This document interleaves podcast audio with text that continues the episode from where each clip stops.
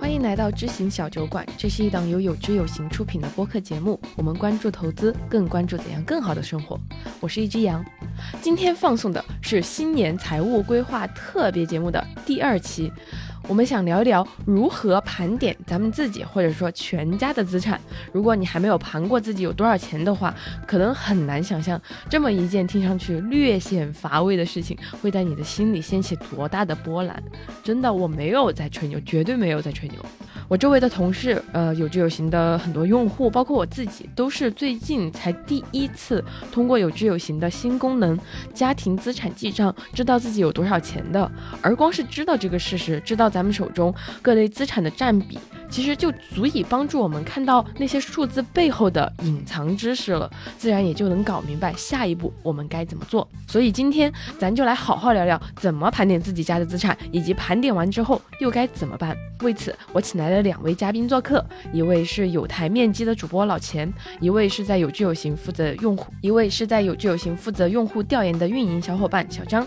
大家好，我是老钱。大家好，我是小张。他们俩因为工作关系，每天都在接触大量的有理财需求的朋友，也因此算是我认识的人当中最了解大家对于做好资产盘点这件事情都有哪些困惑，哪些爽点，并且能够从资产盘点中看出许多门道的人。那事不宜迟，大家就开始收听吧。我想第一个问题想抛出，因为很多人可能都不知道我们在说的这个家庭财务表是什么东西嘛。我觉得市面上也没有见到过这样的工具，它就是让你填你现在名下到底有多少的钱，然后具体的类目的话就是有流动资金、固定资产、投资理财、应收款、负债，就这几个听上去平平无奇，但是你一旦填完了之后，你会得到一个统计图表，它就非常直观的向你展示了你这个人，就是用老钱的话来说，你这个人或者你家庭的这个底子有多厚，有多少。然后这个图表呢，我觉得非常的神奇，它的学名叫做桑基图。我很确定我之前看到过这样的表，但是我不知道它叫桑基图。然后它长什么样子呢？就是现在大家有时间的话，可以点开这个 show notes 去看一下这个图片，你一秒就能够理解它长什么样子，是什么东西，它能呈现的有多么的直观。但是如果你现在没有手不方便听的话，那你听听我的描述。首先我让大家回忆一下，就是小的时候有没有看过那种超市开业的时候门口请的，就门口放的那个充气的气球，它两个手就会在空中摇摆。这个桑基图呢，就是长成那个充气人的样子的。然后然后这个我不是说它就像那个充气人的两只手嘛，嗯哼，它左边这只手就像相当于是我们现在资产的一个整体的状况，其实只有两类，就是净资产和那个负债。因为有朋友就会跟我们分享他的这个图嘛，在那个社交网络上面，我应该是在小红书上面刷到的。他说填完这个表，感觉自己是明明白白的资不抵债。我自己梳理完了之后，我真的是愣了一跳，因为这个图真是太直观了。当我们在填写那个资产类目的时候，其实它包括你的流动资金，包括你的投资理财，包括你的固定资产等等一些部分。当你梳理完之后，你就会发现每个资产它就像一个管道一样。然后呢，这个管道我必须要说，就结合我刚刚那个比喻的话，它就是在那个气球人的右手边这些所有的类目就会变成那么多多只手。哦，对，会变成很多只手。你会看到每一只手手臂有粗粗有细，比如说我自己的，或者是很多其他用户的，我们的那个流动资金就真的是气若游丝。它跟你的固定资产、跟你的投资理财相比起来，它真的就只有那么一很细很细的一条。那还有的看到的就是房产这部分是占比非常非常大的，然后这个这只手或者是这个管道就会非常非常的粗。然后呢，反而把这各类资产都平铺在这张图上的时候，我们可以看到投资理财的部分或许和房产相比，它的占比就非常非常的少了。对，我觉得这个功能它推出没有多久嘛，但是我们收到的反馈真的巨多无比。嗯、对，其实刚上线的时候，前两天呃，我们这边就有看到很多用户开始梳理自己的资产，然后会把自己的那张桑基图分享出来。呃，孟岩之前有有一次跟我们分享了《人生最优解》这本书，书里面作者的一个观点是说，人的大脑其实是不太擅长去处理很复杂的一些数据啊、图表啊之类的。当我们不愿意去面对这些数据的时候，大脑可能进入的就是一种随波逐流的模式。家庭资产记账这个工具其实是通过非常简单的录入以及最终生成的一张很好看的资产全景图，整理这件事情变得相对来说简单了很多，所以大家就很喜欢去用。其实我们刚刚在聊很多用户讨论这些数据啊什么的，大家不要以为是我们在后台能看到这个，我们是看不到的，对对对对对，这个大家一定要放心这一点、嗯、然后是因为这个我们也做了比较精美的这个分享图，然后也确实是因为这个图很直观，所以大家很愿意在社交网络上去分享，就是数据安全这一点大家大可放心。就我特别想说这个东西就是大家反馈还是挺好的嘛，我觉得它满足了一个窥私欲。哦，是的，因为这个东西真的是不能拿出来示人的，极少拿出来示人的，包括大家分享的时候大家也知道，要不然把金额隐掉。对，我就喜欢用百分比。对的，人是把甚至百分比都要隐掉，甚至他的那个名目他都刻意把那个名目截图截 掉, 对, 对, 截掉对，因为呃，我们常说会计三张表嘛，现金流表，然后损益表，还有资产负债表。那这这张丧鸡图它就是资产负债表，那打个比方的话，它就是你家里的里子或者是底子，这个是底裤，绝对不能示人的，我我是这么理解的。嗯，其实对一个家庭来说，因为大家的进出项实在是过于简单了，所以其实对家庭来说，就是你的现金流量表和你的损益表是可以两表合一的。你记住了收呃收入多少钱，支出多少钱，然后结余率是多少，其实这两张表就已经搞定了。其实我们身边的人，比如比如你们的同事啊，大家去评判你，更多是看你的支出。也就是你的消、你的生活方式、你的消费方式决定了你的支出，然后大家这些是表象嘛，大家会看你的支出，但它绝不意味着一个人有钱，对吧？也许一个人很抠，生活的很落魄，但他可能很有钱。所以说，我觉得，嗯，这个项目反馈很好的一个很重要的原因，就是大家终于搞清楚了自己的底裤到底有多少，且不说外人了，你自己都不知道。呃、哦，我我自己很喜欢一个比喻，就是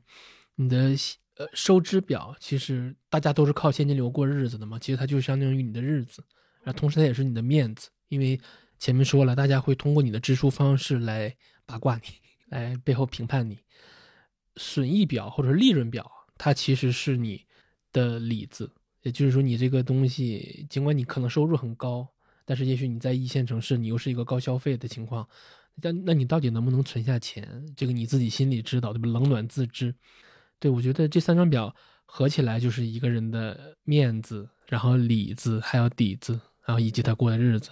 嗯、呃，那我想问的一个问题就是，嗯，老钱第一次填完这个表之后，你第一反应是什么？以及他大概长什么样子？第一反应就是发给了我老婆。那你有跟他圈出来，比如说某个地方特别值得注意吗？啊，没有啊，他他我我们最主要就是看一下数。哦然后我必须得说一下，就是因为早在你们这个项目之前，其实我就非常用心的给我自己公众号的读读者做过一版就是家庭财富的统计表，然后它里边包含了类类似于咱们咱们的这个资产负债表，然后还有开支收支表，然后还有家庭的保单管理表，然后我我给他们做了表格什么的，方便他们自己去下载，可以自己填数。但是最搞笑的是，我把饭喂到嘴边了，我自己没填。我自己不想去吃，我也不知道为什么。然后反正呃，你们做的这版家庭报表，我是一天吃完午饭，躺在躺在那儿一会儿就填完了。但在此之前，我自己的那张表我就没有动力去填，所以我觉得这个事儿还挺还需要一些心力的，或者需要一些机缘。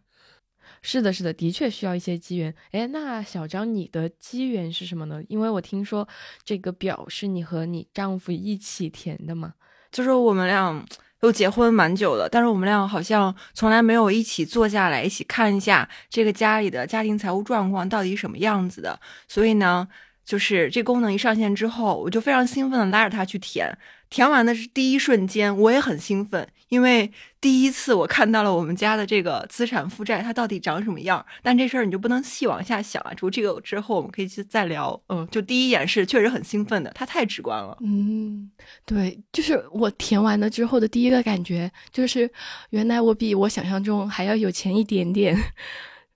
那也算是幸福的。而且我就一直在想，因为我们我刚刚描述的那一大堆里面嘛，其实唯一一个令人就想起来他就不太愉快的一个项是那个负债。然后我我就填完那个之后，我就非常开心的在搜刮我到底有哪些资产。对，就是比如说我和我闺蜜一起每个月存的五十块钱那种东西，我都把它写上去了，嗯、然后发现占比还挺高的。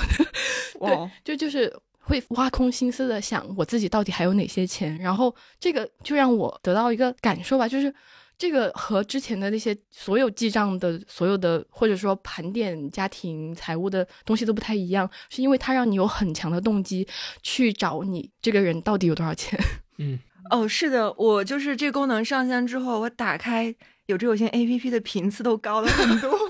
就有的时候我突然间去看我的银行卡，因为我银行卡就比比较乱嘛，突然发现哇，这里还有一点钱，我好像没有填进去，然后我把它补进去，哇，那里可能还有一点什么资产没有填进去，我要把这个资产也填进去，然后我自己会去脑子里面把它都再过一遍。然后我填完还有一个感觉就是，大家以后做投资还是慎重开户，少少搞那么多账户，因为我还有很多基金公司独立的 app， 其其实没有多少钱啦，我都懒得记进去，就太多了。然后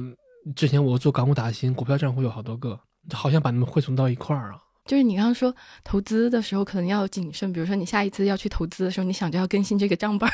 可能你都会先想一下，那我要不还是不开了吧，不然就太散乱了、嗯、那对于我来说，我还意识到说它还有一个用处，就是因为不是那个可以看一个负债在你的资产里面总的占比嘛，然后我在想我下一次想卖什么大件儿的时候，我就先来填一下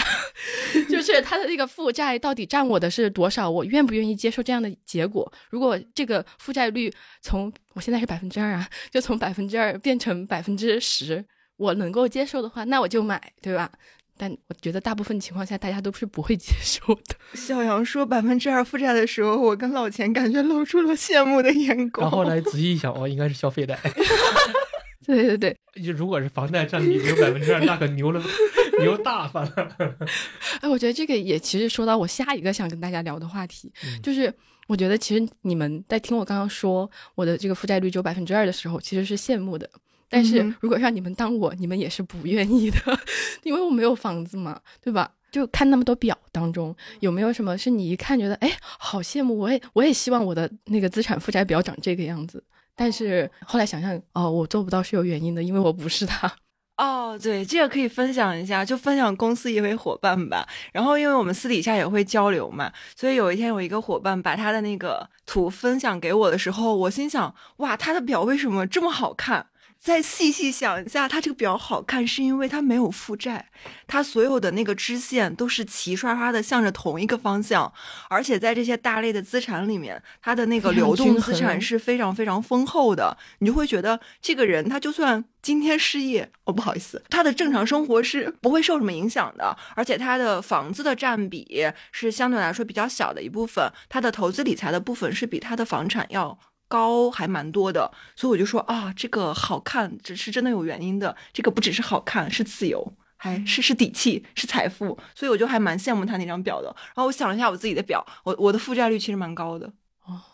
看来房贷是最困扰就是有房一族的。哦，对对，就是其实我倒不是说上特别多的杠杆，但但我很喜欢就是老钱在那个公众号文章里写的那句话，就是你负债率的高低其实是会影响你的个人的生活状态的，它可能会也会影响你在关键时刻所做出的一些决定。嗯，就是你没有房贷和你有房贷，我自己能明显感觉到我就是两个状态。然后我又看了一下，既然说房贷的占比在我们家非常高，而且房子也是我们就是资产里面一个非常大的一部分，但是我居然对这个大头资产一无所知。我没有填这张表之前，我甚至不知道我们家一共有多少房贷，就是你唯一能够感知的就是你每个月还的钱。对，但它总体我贷了多少钱我不知道，就商贷多少，然后那个公积金贷款完全一无所知，我是这次我才知道的，就真震惊，就是、嗯、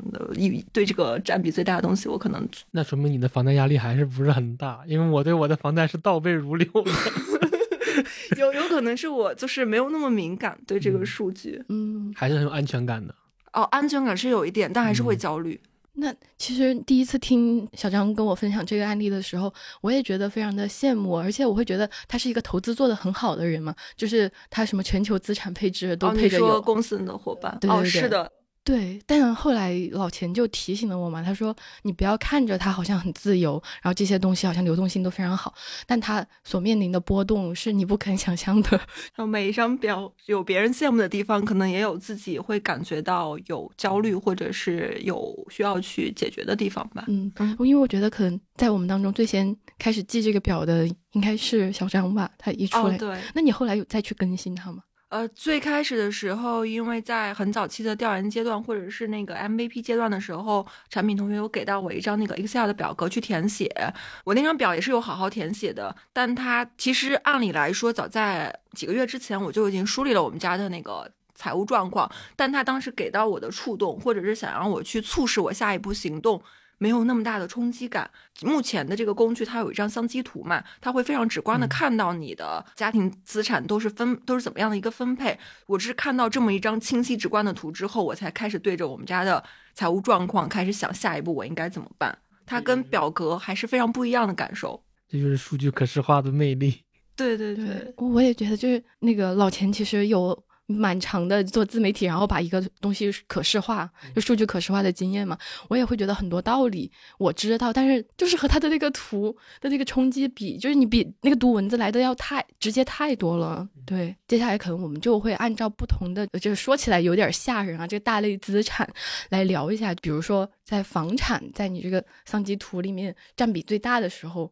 你有没有什么需要担心，或者是说你下一步该怎么办的？那那这方面我觉得老钱就是专家嘛，可以跟大家分享一下。因为第一批啊，我们用户第一批理完了这个之后，就会发现自己这个房产占比是最多的，然后因此吧，就是会有一点不放心。那怎么去思考这个问题呢？我觉得房产占占大头是很是非常正常的。二零一九年央行就做过一次摸底调查，就是看大家的，哎，其实就是看居民部门的资产负债情况嘛。那结果也很明确，回头小杨可以在那个show notes里把这个报告的链接放上去。房产占一个家庭财富的比重就是要在 百分之五十 以上，这是非常正常的。房产就是家庭财富的压舱石，所以说你的你看到自己的房子占比很高，它就是应有之意啊。尤其对一个上了稍微上了点年纪的不是不是年轻人的状态的话，对，这很正常的。所以我特别喜欢之前有一本也是理财畅销书，就是要钱还是要生活。它里边有个观点我印象特别深刻，就是因为它强调是你先要先记账，但它记账之后它马上就跟你说，你记账的下一步就是不要自我攻击，嗯，不要责备自己，这些都是正常的。咱们接下来的重点是怎么改，但是你不要为过去懊悔。那小张这边就是关于房产，就除了大家会提说那我的房子占比是不是太高了，那剩下的还有没有什么别的与之相关的提问呢？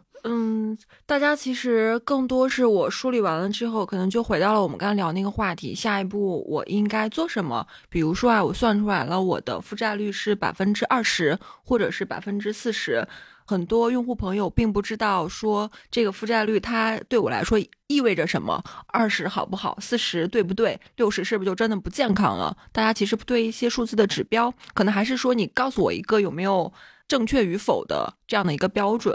你看我跟我老公我们俩梳理完了之后，他就出现了一个负债率，他负债率的时候，我老公他问的第一个问题就是说，咱们家这个负债率高不高，别人家的负债率是多少。因为你不会分析，可能脑子里面没有很多的背景知识，自然而然的你看到这个数字，你以为他会告诉你些什么。我们换个说法，其实你买完一个房子，然后还按揭，慢慢还按揭，嗯，其实你就是在去杠杆了，只不过这个过程非常缓慢，缓慢，是的，对，它是以月度为单位，嗯，可能三百六十个月。那如果你提前还贷呢，就是你以消耗自己的现金资产为代价，快速的加快了这个去杠杆的过程。嗯，然后跑题一下，就是这里面个人建议大家提前还贷的时候要选择减少月供，而不是缩短还款年限。哦，然后回到那个问题，就是比负债率高还是低这个定性结论更重要的其实是你现在月供压力大不大，然后以及你未来的现金流它能不能 cover 到这个月供，你未来可能六十个月的现金流是不是稳定的，这些问题可能都比你单纯的判断自己负债率高低要更重要或者更实际一些。嗯哼，我们俩就是梳理完这张表之后，我之前是一个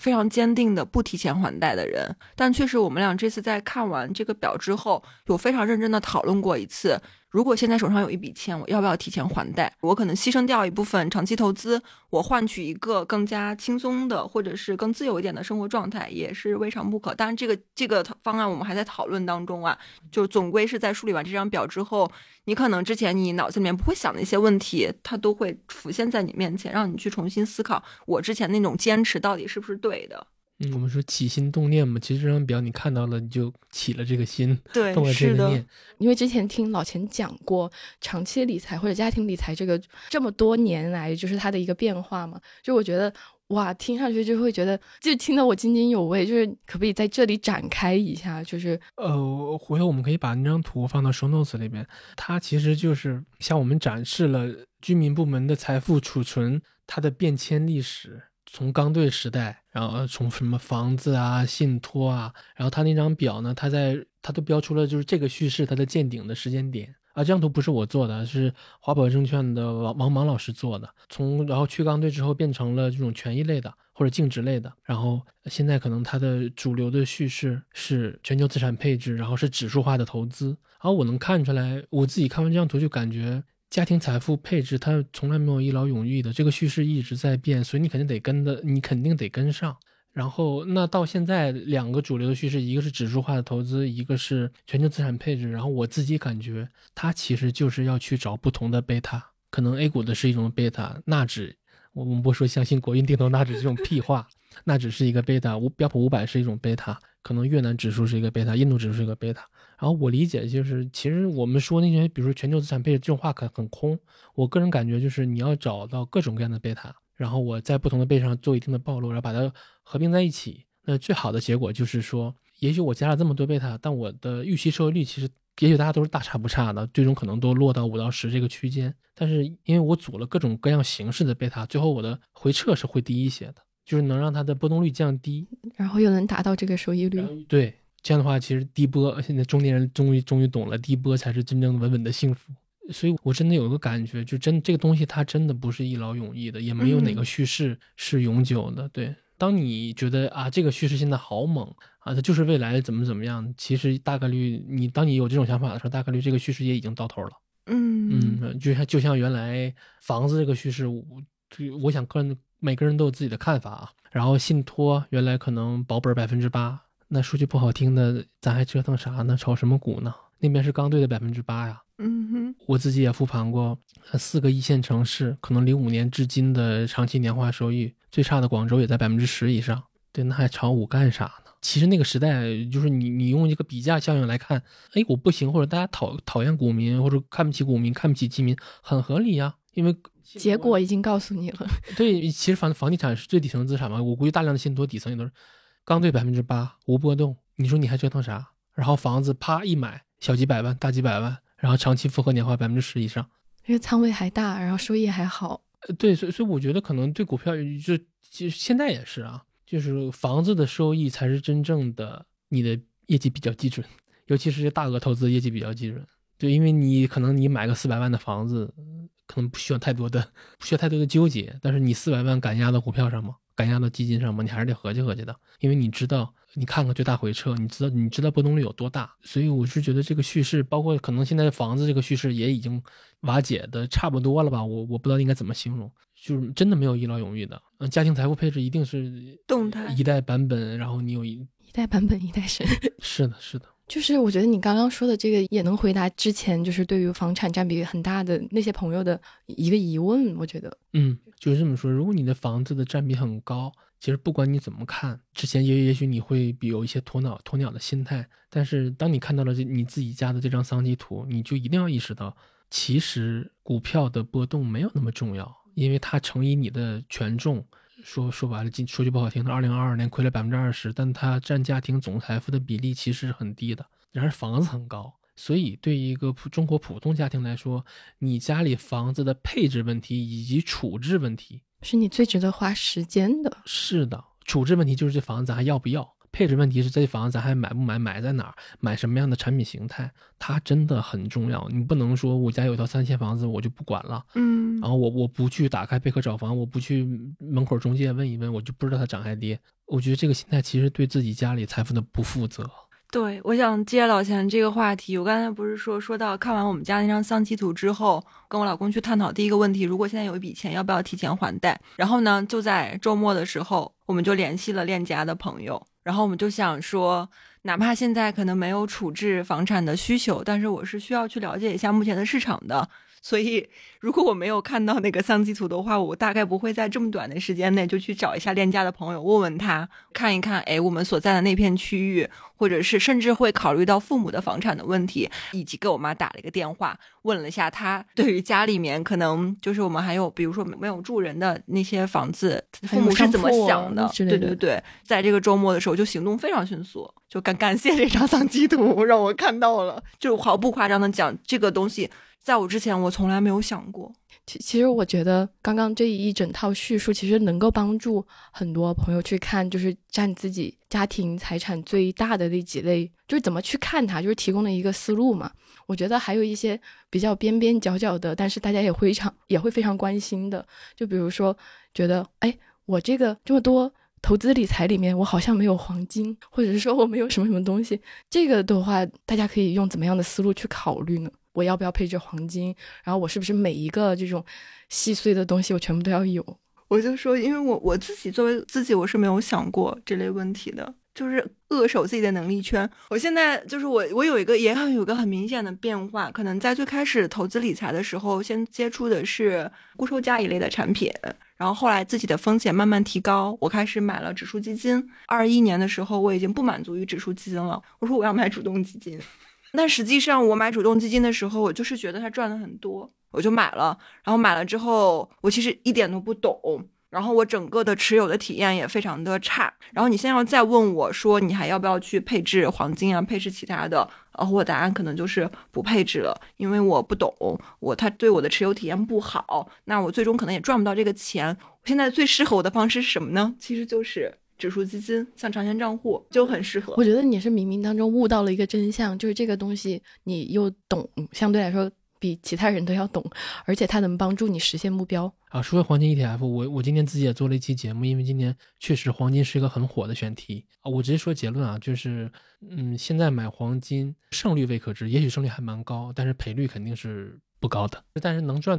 能预期收益率不会很高了。嗯嗯，然后我当时在面基那期里面就说了一个，就是你上车可以，但请一定记得下车，嗯、就不要太上头了，因为现在黄金创了金价的历史新高。就好像张老师在二一年买了主动性基金一样，可以，也许当时那个只要那个叙事还在，其实无所谓的，但是请记得下车，因为如果你下车了，这是个很棒的结局。但你要说你在高点说我要玩长期主义，那你就等着把这把这轮周期走完吧，然后下一轮周期的顶部，你看你能不能能不能回本。我觉得刚刚这句话就是需要就是额外的画两条横杠，就是真的画重点，就是当我们在梳理完这个东西之后，你想着说我是不是要配置黄金的时候，你另一个要想到的是现在就是黄金的一个非常高的高点，你干嘛在这个时候去配置呢？即使你抱着一个长期主义我是做资产配置的这个心态来做这件事情，我觉得还是应该看一下时机的。嗯，对，然后我自己亲身操作我就感觉其实卖比买要要难很多，因为你可能你拿着拿着你就拿出感情来了。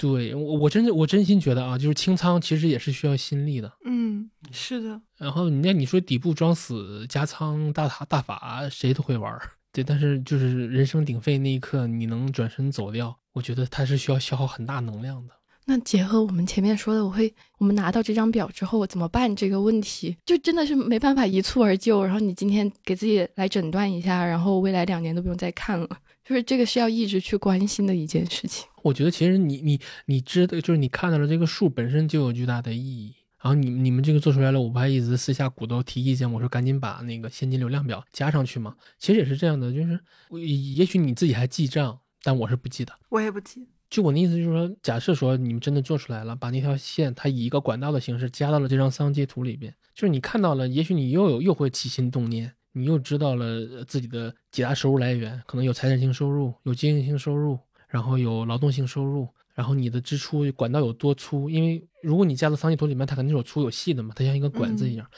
那个粗细本身的那个直观的感受就会告诉你很多信息。我刚才就是不是说到我看完那个表之后，第一个行动是要关注一下房产，然后果然行动很迅速。然后第二个点其实就是因为我的那个流动资金那项非常的弱，几乎都快看不见了。就一般情况下大家梳理完都会发现流动资金就气若游丝嘛。对对对，这个其实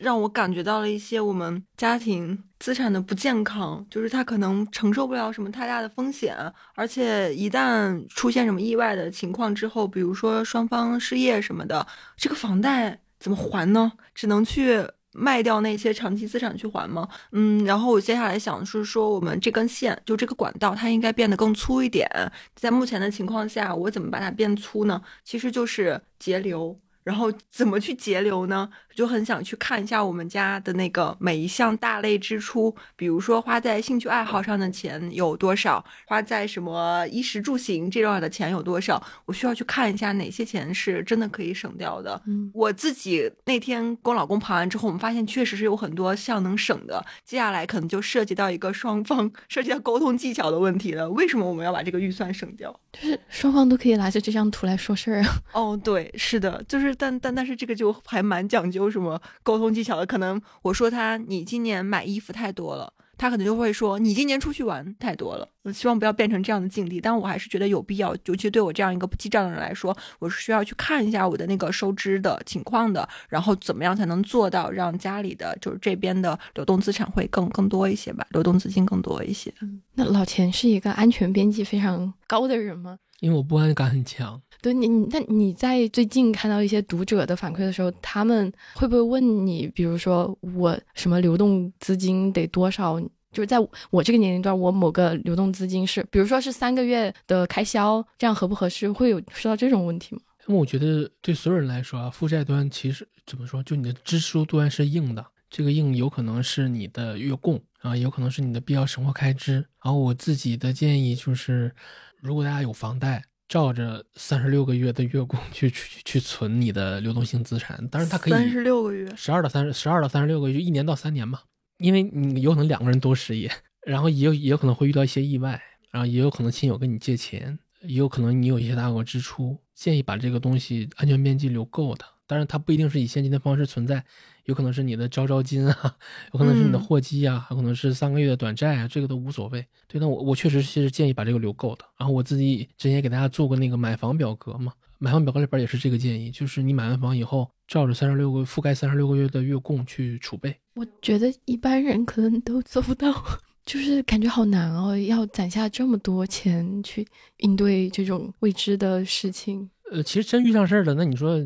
比如以前咱爸妈的趋势啊，摊上事儿卖房子呗，嗯，啊，可能对我们来说，你摊上事儿卖股票基金呗，你可以卖，但就万一是去年的那种情况呢，就是这你还亏着呢，那你要不要卖？我我倒不是说这三十六个月大家会觉得啊攒出来好难，他倒不是说就是没有这个数他就穷途末路了，也不是这个意思，嗯，就真遇上事儿了，你你啥你都得都得卖。但我的意思就是说，嗯，你把你的中短期资金做到这个量级，它其实是对你长期投资的一个很好的保护。嗯，那如果二一年遇上事了，也许你卖股票基金都才才才是明智之选，对吗？就这个说不准，但其实因为一到长期就涉及到你有很多假设，比如通通胀是一个假设，比如我退休那年是不是零八年的金融危机又是一个假设，嗯，对，我们就是要规避掉那些极端的情况，因为你确实也不知道你能摊成什么样了。就我自己的现金流也是比较气若游丝嘛，但是我会觉得在这个情况下，我还是觉得自己有对自己负责任的，就是留留了几个月的房租在账上，嗯，对。包括你你说其实大家到现在躺平也是一种很很流行的叙事嘛。其实如果用财务语言翻译来说来翻译的话，躺平就是不上班，那不上班就意味着没有收入，没有劳动性收入，但是你的支出是刚性的。那次我还和小杨的男朋友，我们俩呃中午唠嗑，我们就在就在算，我说如果在北京躺平，结果就算崩溃了。就是如果你在北京不上班躺平的话，我们就算一下你的负债端有多硬。第一个房租大概 三K，呃，第二个吃饭，对年轻人大概 三K 就已经 六K 了。然后你不上班，但你你大概率你还是要交一下自己的社保，北京大概两两两千二吧一个月。然后我们算到这儿，我们就不想再再唠再唠了，就不想再算了。八千二嘛，就是你什么都不干，没有任何娱乐活动，这个月一睁眼就这个月一八千二出去了，就就嗯，躺不平。那那那也就是说啊，那如果真的咱真的要躺，就意味着你的那张资产负债表，你的那个桑基图，它每个月或者它每年所释放出来的现金流，它就是要覆盖到这八千二，均摊到月的话。对，那那你如果没有这么大体量的话，那确实躺不、嗯、躺不平。所以我还说到这个，我还有看到我们之前有用户朋友问，就是看着这张图在算自己什么时候能退休。嗯嗯，其实就是刚才老钱提到的，我需要我的被动收入它产生的一些收益能够覆盖掉我的一些支出，硬性支出。嗯，回到我们最开始那个比喻，就是现金流是日子嘛，你过日子就是要花钱的。刚刚老钱你有说就是释放现金流这个词吗？其实这个词也是从你那里学到的。嗯，我也是从别人那学的。好的，总之就是释放现金流是什么概念呢？就比如说之前我们在讨论那个储蓄险的时候，我之前完全不了解这个东西，然后后来才知道这个是比如说你买了之后二十年之后你才开始领钱，然后每个月给你发多少钱的那个就相当于在给你释放现金流。所以说我觉得对于任何像小张刚刚说的一种在考虑说什么时候可以提前退休，然后或者是说现在想躺平的朋友来说，你也要考虑说，诶，我们有没有这种类似于储蓄险的方式能够每个月给我们释放现金流。其实很很多生活方式的问题它本质上都是算术题。嗯，而且你规划三年，我说我躺三年没问题啊，把数一算好就行了。那你要说一直躺，就是越长期的假设它变量越多，那通胀我们要不要考虑进去？你的生活方式就一直这样吗？你对自己的人生完全不不要有交代了。越短期其实越好算，越长期变量越多，假设越多。养老也养老就是一个长期的假设。那其实我们刚刚讨论了非常多的这种所谓的大类资产嘛，剩下的还有一个我觉得是被问的最多的就是保险。就是大家在填这个家庭报表的时候，我觉得最难填的就是这个保险这个部分，就是你很难说你每个月大几千甚至有些人上万的去交这个保费，然后它带来的价值究竟是多少。我就想到我自己想到我自己的案例，就是每年我可能要在保险上面确实重买了重疾险，就我跟我老公加起来交的还蛮多的，然后就放在那里。然后其实现在如果我们真的做了一张现金流表出来的话，它会被归属在我的支出这一项，但是呢我不知道怎么去把它体现在我的这个资产的这一端。嗯，因为不知道怎么体现，我可能就先暂时不记了。然后现在就是单从数据表上来看，它其实就是一个支出，我每年需要为这个保险准备这么多的钱。我问一下，你们买的是消费消费类的保险还是储蓄险？呃，是重疾险，但是他说，呃，因为是香港那保险，然后他是说到你，如果你中间没有发生任何意外情况，这个钱最后是可以储存下来返还给你的，嗯，但它的利率可能也就不到百分之三这样子，差不多能够和通胀持平的一个状态。啊，我觉得是这样，你保险大概就是那四大险种：重疾、医疗，然后意外，还有定期寿。他们都算消费型保险，那它就是支出，就是这个钱你就当你就当它花掉了就好了。它其实你买的短期看。呃，保险我一直有有个观点啊，就是保险你短期看你买的都是心理附加值，你买的都是一个情绪。举个例子，呃，比如说如果我自己在大城市打拼，然后我爸妈是农村户口，然后领不到退休金，那我我在北京打拼，我可能我会想，哎，万一有一天我出事了，我爸妈怎么办？那有一个解决办法，就是我去买一个定期寿，然后这个定期寿的保额可以覆盖我爸妈的养老支出。那也就是说，如果有一天我真出事了，其实这个定期寿会帮我履行我对我爸妈的这个家庭财务责任。那其实我买完它，也许我这个心里就更踏实了，但是我又没出事儿，对吧？所以说，其实保险短期你买的就是一种踏实感，它是一个心理附加值。然后长期看，它买的是使用价值，就是说，哎，如果真出事儿了，或者哎咱真生病了，那你原来那保险功能开始兑付了。然后这是呃消费型保险。然后我们再说那种储蓄险，无论是增额寿啊还是年金险啊，我是这么看的，就是这笔钱它不它不应该算作支出。它应该算到长期投资里面，因为你是在给未来的自己送钱，你是在给退休后的自己去送一笔现金流。那如果要让我来记的话，我会把它算到固定资产里面。哦，因为你看它真的很像，因为因为固定资产是可以卖的，对吧？嗯，你房子你要着急卖，你一定要打折。那你的储蓄险也是一样的，你储蓄险也可以出掉啊，但你只能拿回你的现金价值，你也是打折了。还有个很像的点就在于固定资产它是不好变现的。但是未来也许可能当你退休了之后，它就不是固定资产了，它是你变成了你的收入了。嗯，所以我个人觉得呃增额寿啊还有年金险啊，他们应该放到固定资产里边。对，其实是蛮蛮合理的，我觉得。因为你你硬硬卖也能卖，那一定得割肉嘛。但长期看它又会回报给你。保障型保险的支出呢，那这真的就是支出，纯消费。但是年金险和增额寿，我我觉得它应该算作长期投资。就是我可能另外一个想法就是说，因为我缴的是美元，所以相当于是我在用换一些海外资产。但还是还是会觉得这个没有房贷的时候，你不觉得这是一笔钱？有了房贷之后，你会去考虑这件事情。也也有可能，其实是大家对未来或者对自己的收入预期降低，你感受不到，但是无形中，我我我把它统称为基数水平。基数水平怎么理解？就是你二一年，你无形中的你就会乐观，你现在你无形中你就会偏保守。哦，跟着整个那个大时代的那个情绪。对对，就你可能二一年我问你对房子什么看法，现在你对房子什么看法？二年你对你的主动型基金什么看法？现在有什么看法？对，它是无形中的，但它就会调啊、呃，也也许这也是周期这台机器里边很关键的一个齿轮，就是大家的预期，大家的情绪。哎，那我有一个问题，就是我们的这张表要跟着这个周期做调整吗？资产负债肯定是一个动态变化的过程，就是你要跟着什么去调整呢？自己的人生阶段是一个因素，然后像这种大时代，它不就是来回不断记吗？你记多了，它变成了一张面积图，因为那个桑尼图下面还是有一个面积图，对，是有一张趋势图。那如果你是金融资产占比很高的话，你就会发现，哎，可能隔五年它有一个一轮高点，一轮低点，就好像一八年到现在就是一轮完整的周期，哦、从底到顶再到底。哇，如果从那个时段一直记过来的人，其实是可以看到他那个，呃、也也许会会比较明显的这个波浪形。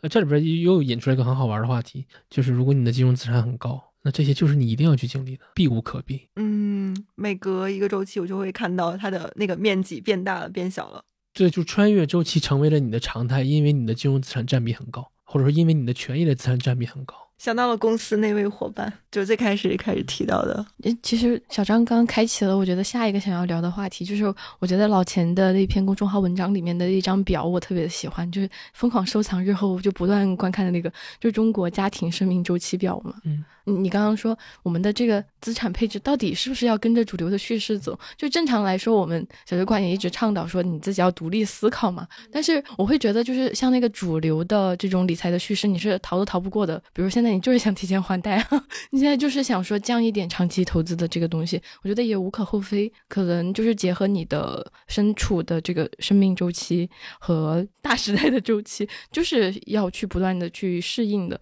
那我觉得在这里老钱可不可以跟大家，我觉得很就非常的有启发吧，你的那个表格就是生命周期表的那个。当我们一般说资产配置的时候，其实它是个很空的词啦。那一般情况下默认我们前面加的定语是大类资产配置，但是我觉得那是一个资产管理的概念。就是我自己做那个家庭生命周期图的，我的想法就是说，其实对家庭财富资产配置来说，它不应该是个很空的概念，它应该是结合你自己家处于什么样的生命周期，结合着你们家庭成员，你的现金流的来源是什么？你是一个劳动性收入，还是一个经营性收入？因为经营收入一般可能不太稳定，还是一个资产性收入？嗯，你家里人的风偏整体风偏高不高？我觉得这些东西其实都决定了你自己的这个家庭财富的资产配置应该怎么去配。以及我看到这张仓基图还有一个很重要的想法，就是也许股票基金的涨跌其实对我们来说意义并不大，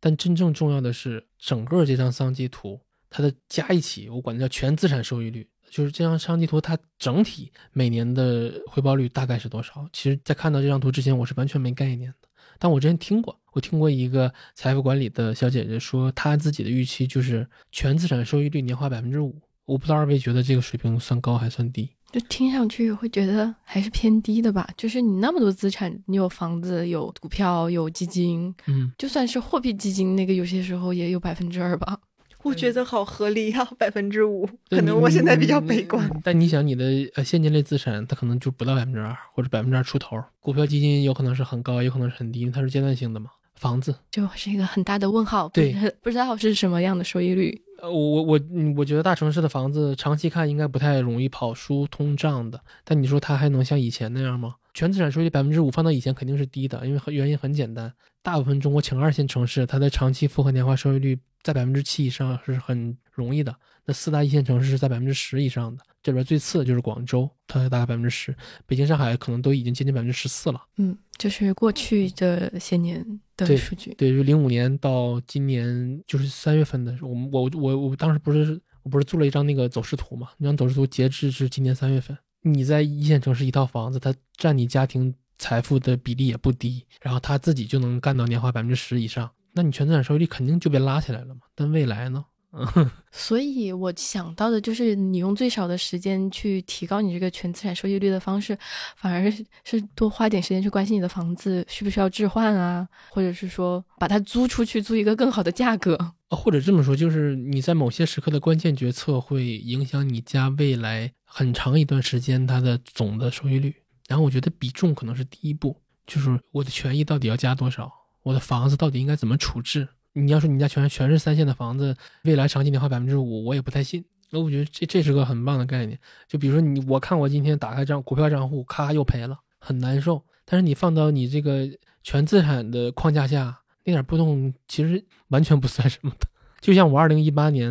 的亏损真的让我很难受，当时因为尤其是二零一六年开始投资，开始做基金定投，输了时间又输钱。但是我现在看二零一八年那亏损金额，感觉当时难受有点搞笑。因为那个时候你不知道，就是除了这个以外你其他的资产有多少。是的是的，然后本身那个金额也不大。对，而且我我会觉得就是填完这个表最大的一个感受就是它让我从自己每个月要面对的这个要去付的钱这个视角当中脱离出来了，就是你还有更多的事情要去关心那种感觉。嗯，有道理。对，我觉得我就是一个非常典型的看完之后就要去采取行动的。然后或者我们再再算一下，如果我把这个整个桑基图假设啊，我能做到全资产收益率 百分之五， 或者我的金我我把我单把我的金融资产拎出来，然后我做一个预期假设，可能年化我就说 百分之五， 那我未来假如说这张图上面又加入了我的呃收支表，那我用就是金融资产乘以 百分之五 得出来的那个金额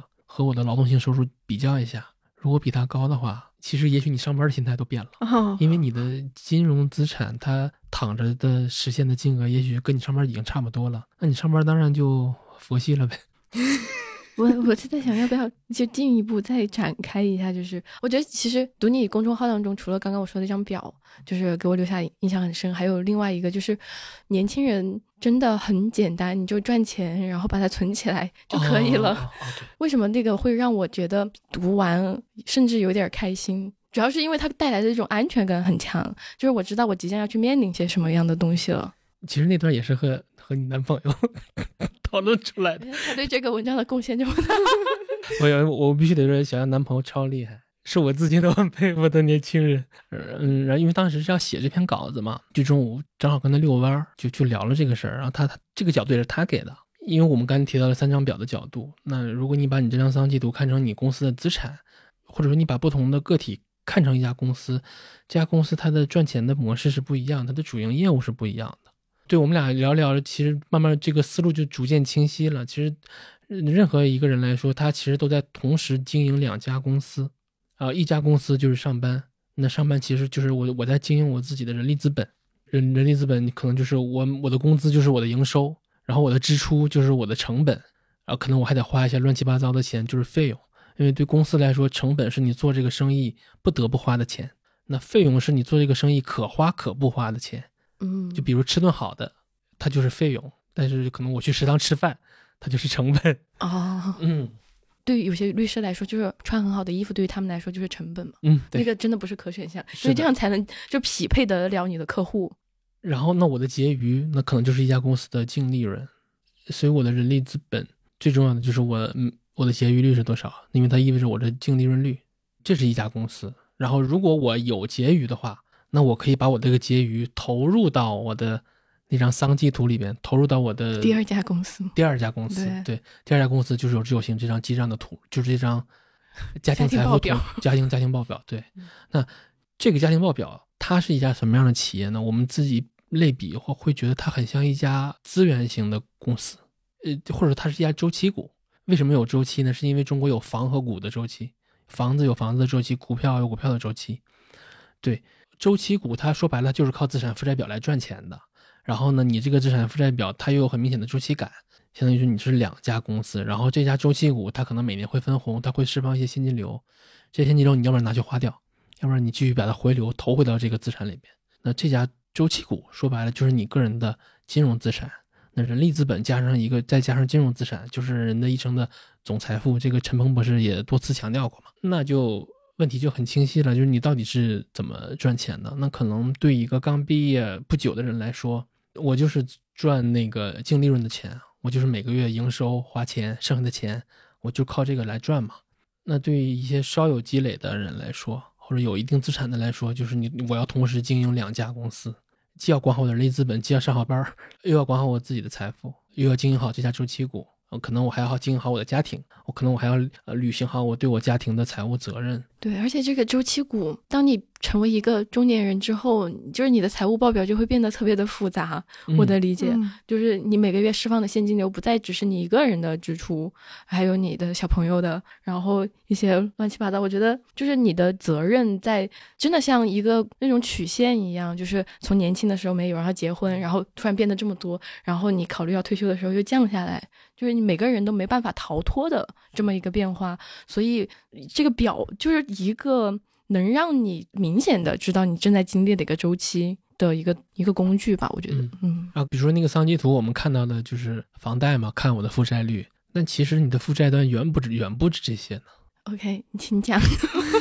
我的我的负债率不止百分之二，还有，因为你的你对这个家庭的财务责任也是你的负债端啊，这个钱你是一定要花的，躲躲不躲不掉的。那应该是未来的负债，就是对小杨来讲，可能未来如果他以后就是有隐形的负债，他一定会反映到这个图上，在未来的某一天。对，嗯，如果你有孩子的，那你说这个教育资本开支，你要不要你要不要去付？肯定是要付的。当你爸妈真的需要你那天，或者说你爸妈需要你给他打一些生活费，这些都是你的负债端。你自己留在北京那个八千二，那都是你的负债端，你躲不掉的。不光是房贷，这这这一端。我有点想到那个最开始我们在做那个前期调研的时候，陈博士还给到过一个很好的建议，他就是说其实这张表还应该再往前考虑一步，就是考虑到一个人他未来的负债情况。那现在比如说小杨处在一个刚开始工作前几年的一个状态，在以前早期哦，对，然后接下来可能会面临结婚买房，我随便举例啊的情况。那这个时候要去想你未来的现金流能不能 cover 住你到时候的一个负债，但这个功能非常超前啊，所以我们当时并没有在第一阶段的时候就去把一步到位做到它。但我觉得这个观点倒是呃是一个角度可以去思考。你像我现在可能到下一个阶段就是面临着生小孩子的问题，那小孩子的一些支出，小孩子的教育花费，各种开销，是不是我要现在去考虑我的现金流能不能 cover 住那一部分？所以是我可能看完那张表之后有一点点焦虑的原因，也是提前考虑到了我的下一个人生阶段他的一个现金流的情况，意味着至少二十年的，对，是的，而且很长，支出的那个管道又多了一个管子。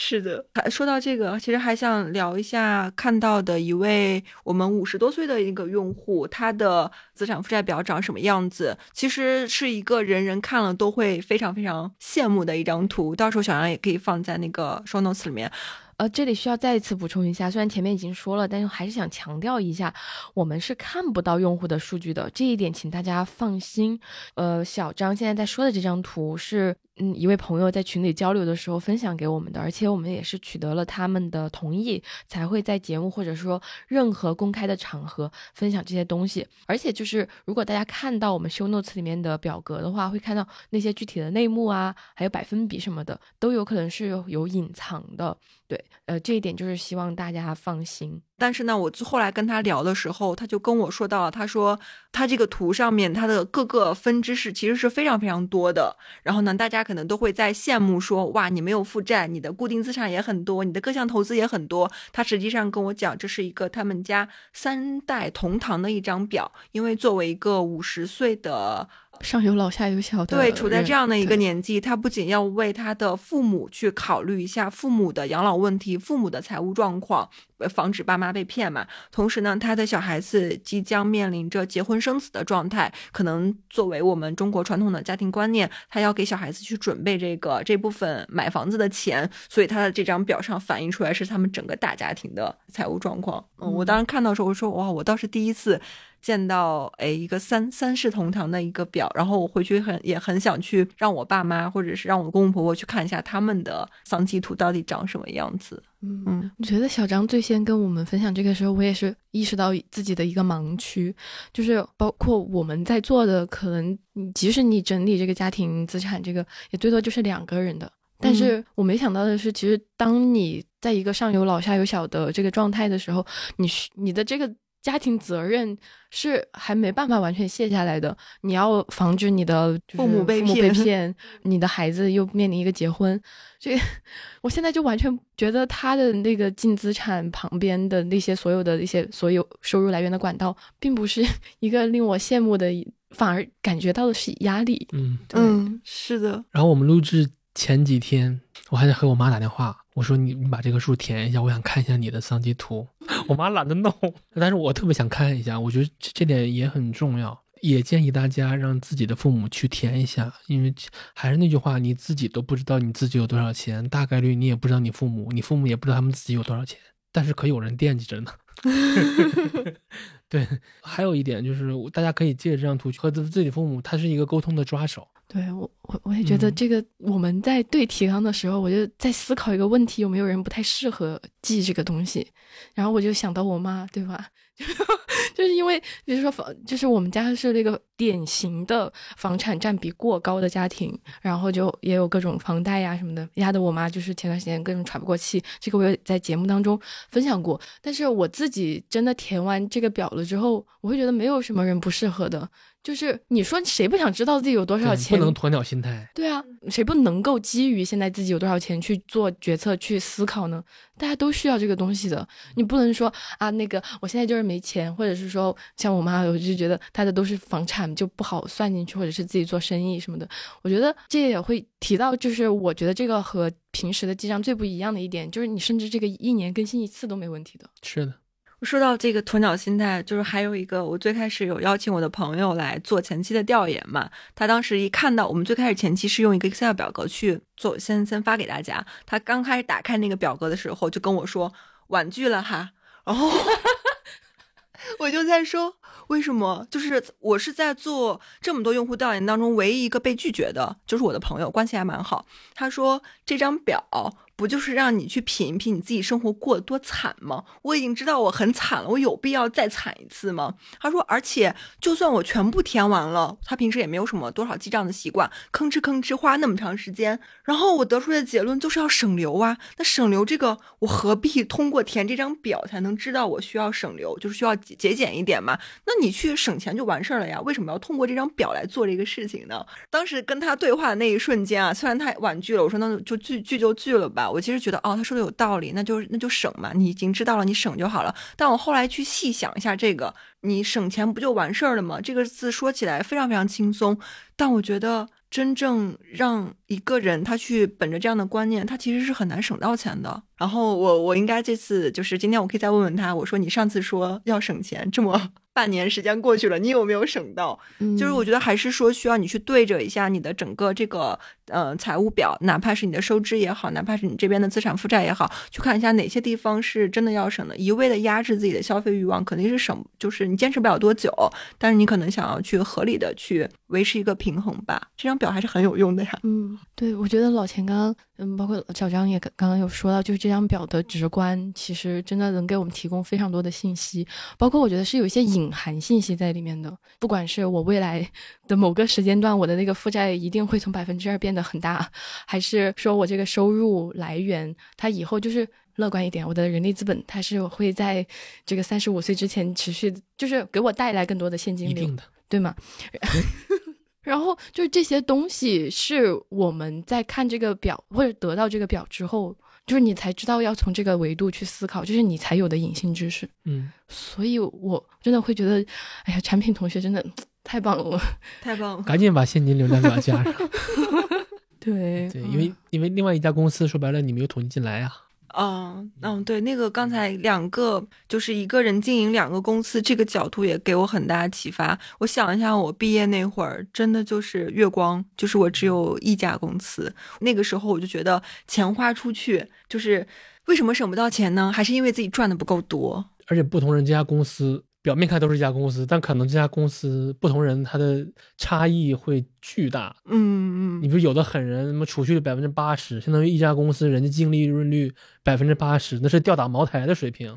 但你要是你天天玩信用卡，你的净利润是负的，不好意思，你要是靠着信用卡活着的话，或者你的你的净利润率只有百分之十，那你赚再多又有什么用呢？就是如果你活，它大部分大城市它都是一个高收入高消费的社会，那说白了其实你就是一家很惨的，就是净利润率很低的很累的公司啊，你赚不了多少钱的。或或者是确实有人有人说啊，你在北京月薪过万也也也也很穷啊，我说说说句扎心的话，确实如此，因为你的净利润率很低，尽管你的营收很高。对，所以如果你只经营了一家公司的话，嗯，我就是想跟大家说，就是对你的人力资本来说，你的结余率真的是最重要的。你当然表面上看你是你是赚的是净利润率，但也许你可以做一点副业，可以提高一下自己的周转率，但无论怎么样，攒下来的钱是最重要的。对，因为它是你另外一家公司的一切的来源。今年哦，算了，已经过完今年了，明年吧，提高一下家庭储蓄率。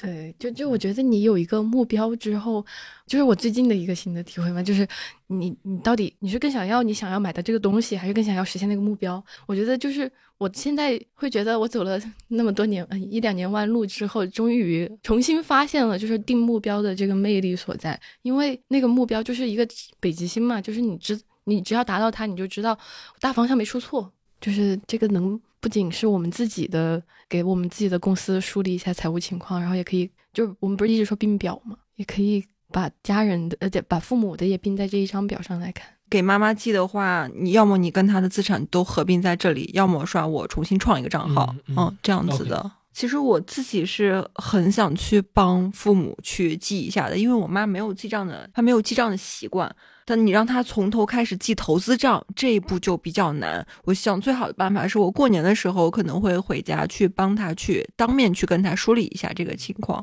我也是这么想的，就过年回家又有事儿干了。家庭作业，朋友们，这个我们先提前了一两个月给大家布置。哦，是会会很想看一下，尤其是父母他们接下来就是到了那个退休的年纪，到了娘老的年纪，会很想看一下。我主要这里不知道能不能讲，我主要是想就是觉得这个房产有没有必要去处置一下。我觉得他看到这就是一个很好的抓手了嘛。对，他看到这张表之后，然后就看，嗯，房产占比百分之九十。然后我其实就是周末有跟他聊这个话题，我跟他说，我说你手上的房子其实是可以出一套的，然后他就告诉我说，那现在很底部啊，本来能卖多少钱，现在可能只能卖多少钱啊，这也很真实啊。然后就是，但是你可能在父母那一代他们的观念里面，房子未来不会成为一个高速增长的，或者是说这一代叙事已经过去了。我不知道你们父母怎么想，我觉得我的父母还是会觉得可以回来的。我的父母会觉得没有别的。他要不就是做生意，要不然就是房子，因为他没在别的东西当中取得过成功。因为我们都一直说你你要得到正反馈，然后你才可能持续的加码也好。我觉得嗯，很多诈骗也是这样。嗯、呃，对，就是真的，我我我真的觉得未来二十年会是骗子的盛世，因为六零后陆陆续开始，六零后大概整个代际啊，二点二亿人，七零后二点二亿人，八零后二点一亿，九零后二点一亿。嗯，那你算一下，其实六零后开始退休啊， 二点二亿均摊到每年两千多万，然后相当于每天有个 六万多七小小七万老人退休，然后六零后可能还不是那么有钱，七零后那可有钱的多了去了，这是巨大的供给啊。所以嗯、呃，很建议大家帮父母把这个数填一填，然后管好自己的也管好父母的，不不求有多有多赚钱，就是千万别被骗了。嗯、我现在就是嗯，因为其实我们家人还确实有过被骗的经历。经过那个事情之后，我会觉得在对于父母来讲，守住他们的财富就是最重要的。我甚至已经觉得你通货膨胀率在于守财这一步可能都没那么重要。嗯、对，你说的对，守住财富最重要，这是真真心话。对，我觉得在最后，我觉得还是想来一个 take away 的部分，就比如说中年人、青年人和老年人，比如说在这张表，我们比较推荐的一个，比如说填的频率啊，然后或者说你要去关心的一个点啊，可以回顾一下就前面聊到的一些东西。或或者是说，就是因为大家我们的用户其实也还非常非常理解我们，他们也知道每个人的相机图都是千人千面的，然后你如果想要给个具体的建议很难，但有没有一些大的原则或者一些大的思路可以分享出来，就这里也可以在对我我觉得就是首首当其冲想说一下中年人嘛，因为我们刚刚也说了，这个是我觉得上有老下有小，就面临的情况是最复杂的。我记得老钱那篇文章里面其实有给过一个我觉得蛮好的建议，说前期你已经完成了这个蓄水池积累的过程，那中间这个财富你要增长的话就是需要时间嘛。呃，财富的前期需要规模，哦，财富的后期需要时间。对啊，对于中年人来说，你就是你已经完成积累的过程了，你现在就是需要等待的话，那有哪些值得注意的部分能避免你自己发疯？呃，不是杨天南老师经常说的一句话嘛，就 我, 我突然说发疯可能显得有点冒犯，就是他说一个中年人你如果不发疯，你已经打败了大多数人了嘛。怎么去避免自己做一些比较疯狂的决定吧？为为什么我们说回那个，就是你经营自己的人力资本的一家公司的时候，净利润率或者你的储蓄率是最重要的，因为它高意味着你可以做大自己金融资产那家公司的规模。对，其实财富前期是很需要规模的，因为你是个从从零到一或者从一到十的过程。那也许上一些负债也是有必要的，比如说你去贷款买房。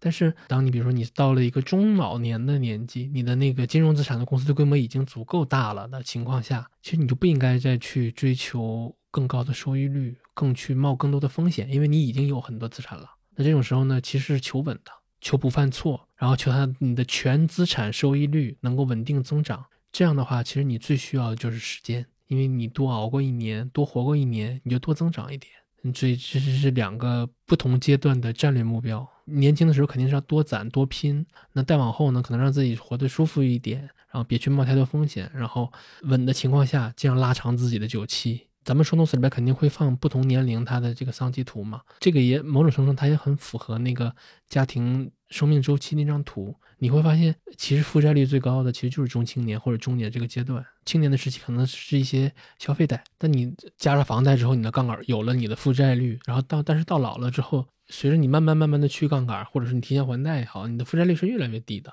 等你到老了之后，其实没有什么负债率了，然后你的支出项也很少了。那也许那个时候你这家人力资本的公司，虽然你的营收变少了，但是你的净利润是非常非常高的。比如我妈她的储蓄率可能干到 百分之八十， 那反倒是她临近退休那些年，包括退休以后，她迎来了自己财富创造的高峰，就是因为她的储蓄率过高，然后又我又她她又不用管我，攒了很那时候他他在那家公司还没破产，所以他被返聘了，拿两份工资，百分之八九十的储蓄率，那是他这辈子创造财富的最最美好的一段，反倒不是他的青年。嗯，但是我妈青年的时候，那九四年之前价格没闯关之前，你的收入也很低，每月薪才几十块嘛，所以也许真正创造财富的时候，也不是像我们想的那样。嗯，对，反正不同的阶段。就好像我们说你的不同人生阶段，其实你这张桑基图就是帮你实现，从财务的角度帮你跨越一个又一个人生的 gap。 不同阶段意味着你的支出是刚性的，然后但这个支出的形态又不一样，但这个钱你肯定要花掉啊。觉得就聊完了之后，对于更新这个东西的兴趣更大了。我我现在就是哪怕这个数据没有更新，我都会时不时的打开看一下，就是有的时候是诶群里面大家可能去讨论某项资产它应该记在什么时候，然后有的时候就是最开始提到的，我发现我哪个卡里好像还有一小笔钱没有记进来，但其实更多时候就是在对着这张图去想我接下来应该去做什么。我们刚才说了不要去攻击哈，那就不攻击自己，就是我接下来可能去做什么，以及我接下来的这个下一个人生阶段里面它的现金流状况是什么样子的，如何平稳转型。对，如何平稳转型，就是在做这方面的调整吧。还是多记，因为桑基图下面还有一张呃面积图，对，你记得越多，它在连起来的时候，那又是一个很棒的嗯展现形式。那个小杨，可能我在这边收到用户最多最多的问题，包括前期做调研的时候，我还是大家希望给到一些建议和分析，但同时我们其实没有办法给到那种非常个性化的，但我们刚才聊到的一些大的原则啊，或者是一些思路，其实到时候我觉得可以稍微总结一下。而且如果是真的要有一些什么原则的话，刚才老钱提到的那个两家公司其实是一个思路，还有第二个思路就是我们资产占比的最大的那一部分，你很有可能是被你忽略的，或者是你掌握的知识可能只有一点，你需要去关注那种真正能够影响你全资产波动率的那个东西。然后接下来我可能会觉得安全边际是一个非常非常重要的，它比你想象中的，你觉得就像我自己，我可能觉得我已经给我们家留留够了流动资金，但我现在细想一下是不够的，我还需要把我下一个人生阶段的一些现金流的情况考虑进来，就现在开源开不了的情况下，那你你必须得走入下一个人生阶段啊，你怎么办呢？嗯，你就是需要提前去把下一个阶段规划好。就刚所以陈博士给的那个建议，我觉得我们功能上做不出来，但是是可以用在我们的思路里面的，就是脑子里面你记着这个东西。总结一下，就是这张图不管它长什么样，都先别攻击自己，然后你先看一下你自己在哪个大类资产上做了暴露。我希望大家意识到，就是无论是房子还是股票，都是有很明显的周期感的。无论是 A 股的牛短熊长，还是楼市，它也是大部分时间都是垃圾时间。然后个别年份，比如零九年、一三年、一六年、二十一年，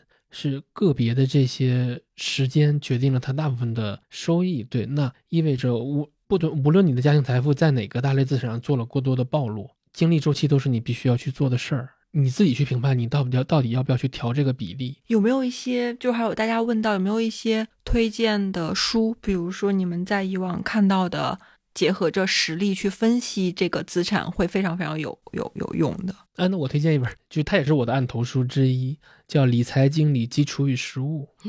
OK， 这个名字听上去不像很好读的样子，非常无聊的教科书。OK， 但是它真的足够有框架感，它连税务丑化都在里面，它是一个教材。我我们刚才不是谈谈到了那个家庭生命周期嘛？我做那张图也是从这本书里边去抄的。如此坦诚，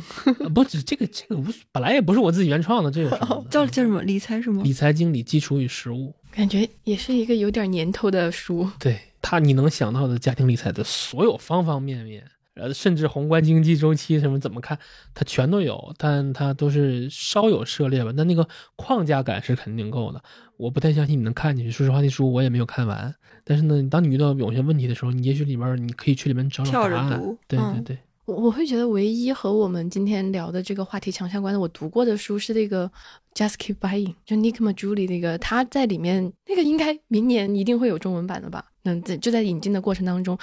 呃，就是那本书里面，其实我们之前小酒馆也分享过嘛，把那个就包括人力资本，然后金融资本，然后这个转换，这讲得特别的清楚。我觉得大家可以结合着这期来填这个表，或者是说你现在就还是真的，就比如说负债比较多的情况下，你就很不想面对自己的财务状况的话，我觉得可以先听一下小酒馆这期节目，也许可以让你放下一些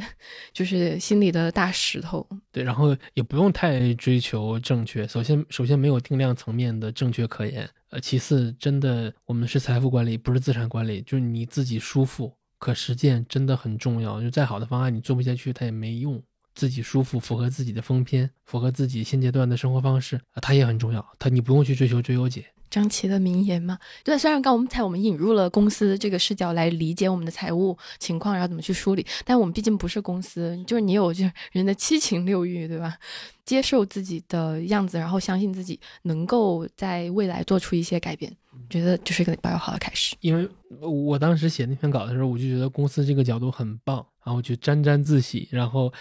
呃，张老师发来了就是陈章奇那那段振聋发聩的留言，把我看所有的公司那些全部都否定掉了，然后我就赶快把它加进到文章里。我觉得说的很对，真的就是最优不意味着适合你。我我在搜这个资产配置的时候，我觉得说的还是比较像你说的，比较像资产管理，就是跟你说你按照几十比几十来配这个资产啊什么的，然后或者是你看这个某某大机构，比如说耶鲁大学那种校产基金，那个会被作为一个模板，但是那个人家是大钱，对，几百年的钱，就是我们能从中学到的东西。哎，这个小酒馆也有录过，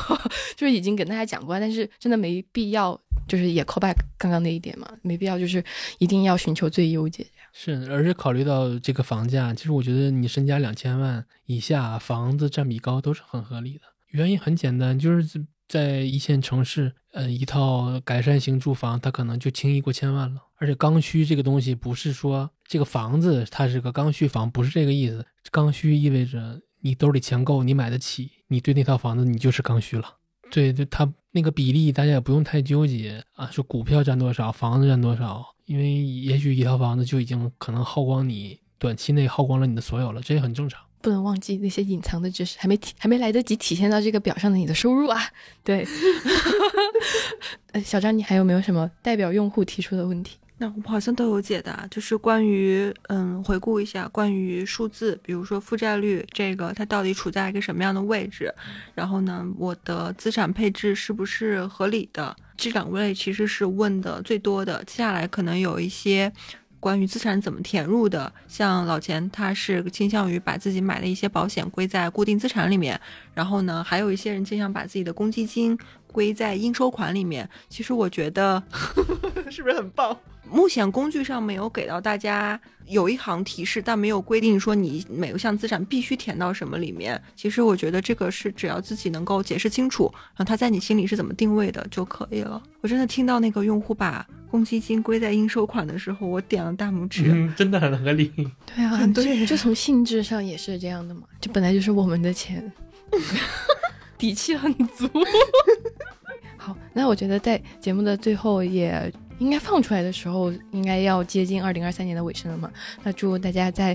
呃，不管你当当下决定要不要去梳理，要不要花那个十几二十分钟来搞一下这个呃家庭报表，那我也祝福大家就是在来年呢有一个好的开始，拜个早年啊，对，给大家拜个早年要祝恭喜发财，对，龙年大吉。最后还还想补充，刚刚前面忘了说，我会觉得就是像我们今天这样围炉夜谈，就是聊这个资家庭报表这个事情，完全可以成为以后小酒馆的一个年度项目。嗯、哦，对，对，就是我们一年来回顾一下这个报表，就是哪些值得关注的这些公司的变化，对吧？就报表上的变化，那也欢迎大家加入我们。那之后我们可能也会发起一些活动，然后也期待你的参与。拜拜，拜拜。以上就是本期的全部内容。如果你听完了本期节目以及我们的上一期，也就是第一百一十九期也带来聊怎么做家庭预算的这两期的话，我单方面宣布你已经准备好开启好运连连的二零二四了。如果你喜欢我们的节目，请确保你的朋友也能听到。如果你听完今天这一期对梳理资产感到跃跃欲试，欢迎你点击文稿区的链接下载有知有行 app， 然后在有行页面点击财务工具就可以看到家庭资产记账啦。在有知有行 app 上还有完全公开免费的投资第一课，以及我们小酒馆全员持有的投顾组合长钱账户，另外还有我们今年才推出的稳钱账户和长钱账户，非常欢迎大家下载，然后了解一下相关的资讯，也许能对你的财务生活有所帮助。最后，如果你在用苹果播客收听，而且现在有空的话，可以占用你两分钟的时间吗？求订阅也求五星好评，这将成为我们前进的动力。我是一只羊，每周五晚八点在知行小酒馆和你一起关注投资，也关注怎样更好的生活。我们下周见。